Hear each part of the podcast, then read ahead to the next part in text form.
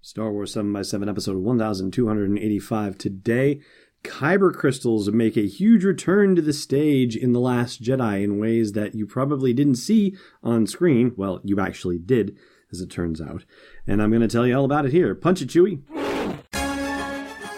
Hi, this is Mike and Joe from the Cantina Cast. And you're listening to Star Wars 7 by 7 the only daily Star Wars podcast.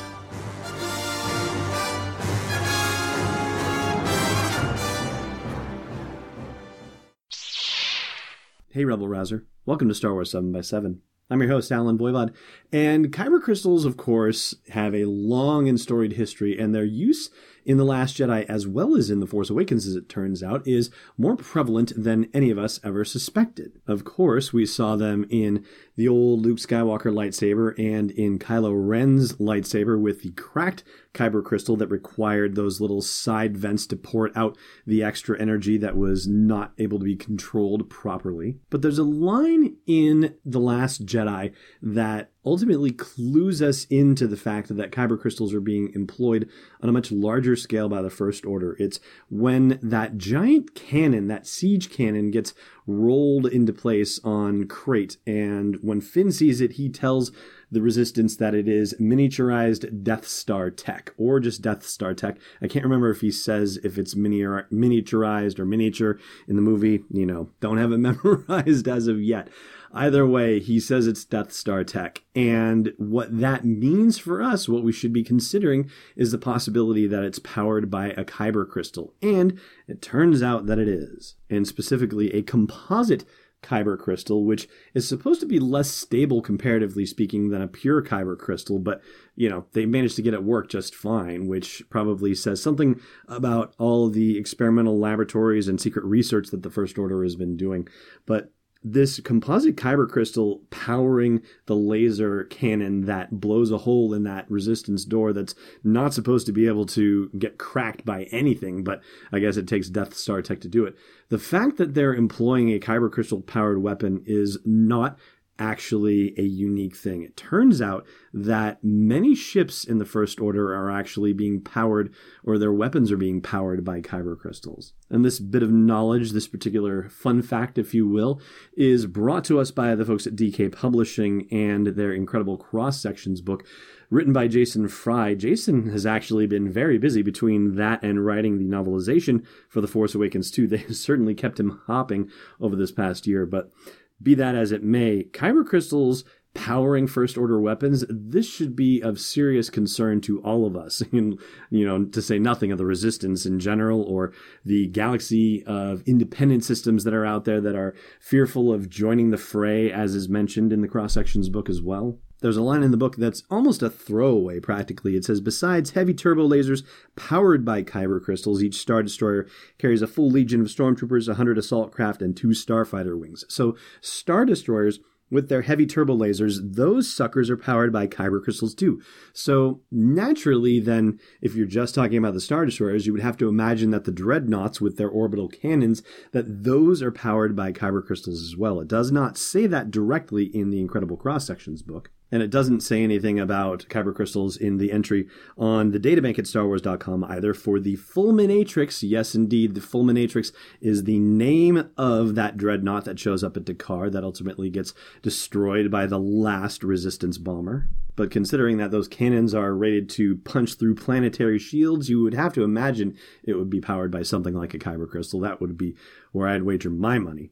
Meanwhile, the ATM 6, the all terrain Mega Caliber 6, or the Gorilla Walker, if you will, that cannon also says that it's designed to be able to penetrate shields that are designed to withstand orbital bombardment. But this, I believe, is the point at which you can only miniaturize the Death Star technology so much, or at least, you know, as far as the First Order have been able to do it. There's no indication really in the ATM 6 profile in Incredible Cross Sections that there is a kyber crystal potentially involved in this thing. In fact, there's enough information that suggests that it's not involved, considering they talk about uh, dedicated power plants for the turbo laser, that they've got turbo laser fuel cells, they've got reactor coils and main fusion reactors and reactor fuel ports. The work done by Kemp Remillard on these things, by the way, is extraordinary. And he supposedly adds some Easter egg in everything here. And so uh, I have not taken a magnifying glass to one of these, so I'm hoping to get an opportunity to interview Kemp as part of our coverage of incredible cross sections. I've had the chance to interview him in the past, and he's great fun. But you know, finding some of these, of course, you know, it's a bit of a spoiler if we just tell you where they all are, but maybe we can get some clues, perhaps. So, of course, one of the biggest questions then becomes where are they getting the kyber crystals? And in the regular known part of the galaxy, kyber crystals were not exactly common. I mean, there were a few planets that had them, but not many of them. For example, Jedha, they had them. And Ilum or Ilum, I'm sorry, I don't remember the pronunciation on that one. That was famously the place where the Jedi would go to get their crystals, and there were a couple others as well. So I guess you would have to imagine that the unknown regions would have a few places where they would generate as well. I'm sure the First Order wasn't making very secret excursions into New Republic territory to try and steal kyber crystal shipments. We haven't heard of anything like that. It makes more sense that they would be able to find places to mine it themselves in the unknown regions. But there is one other ship kicking around that we haven't talked about yet that probably had kyber crystals on it as well. And I'll get into that after the break. Stay tuned. Hey, Rebel Rouser. If you haven't done so already, please consider leaving a review for Star Wars 7x7 on your favorite podcast app. Not just a star rating, although I will say we are personally very proud of our near unanimous 5 star rating on iTunes. No, I just mean a thoughtful sentence or two about what you like about the podcast, or how happy you are that it's part of your daily routine. And more reviews means better visibility, which means more people get to share in a daily dose of Star Wars joy, and you want that, don't you? Of course you do. So please leave a review on your favorite podcast app today. I thank you, and the Star Wars 7x7 podcast thanks you. Welcome back. So, the one ship that we haven't talked about yet, and if Garden Variety Star Destroyers in the First Order have turbo lasers powered by kyber crystals, then you have to imagine that the enormous Supreme Leader Snoke capital ship, the Supremacy, also has turbo lasers powered by kyber crystals too. But not just that. One of the things that we find out from incredible cross sections is that the First Order does not has, have a designated homeworld, right? So, for example, the Empire had um, Coruscant as its designated homeworld, as did the Galactic Republic before that. I guess you could technically consider Hosnian Prime as the homeworld for the New Republic, although it started out in uh, Chandrila, I believe, where the Senate was, so you could consider wherever the Senate was as the homeworld, I guess. The First Order doesn't do that. So instead, they had Starkiller Base, which, you know, that's not really a homeworld, that was just a weapon, but it's essentially a mobile battle station, a mobile command base, the Supremacy is or was.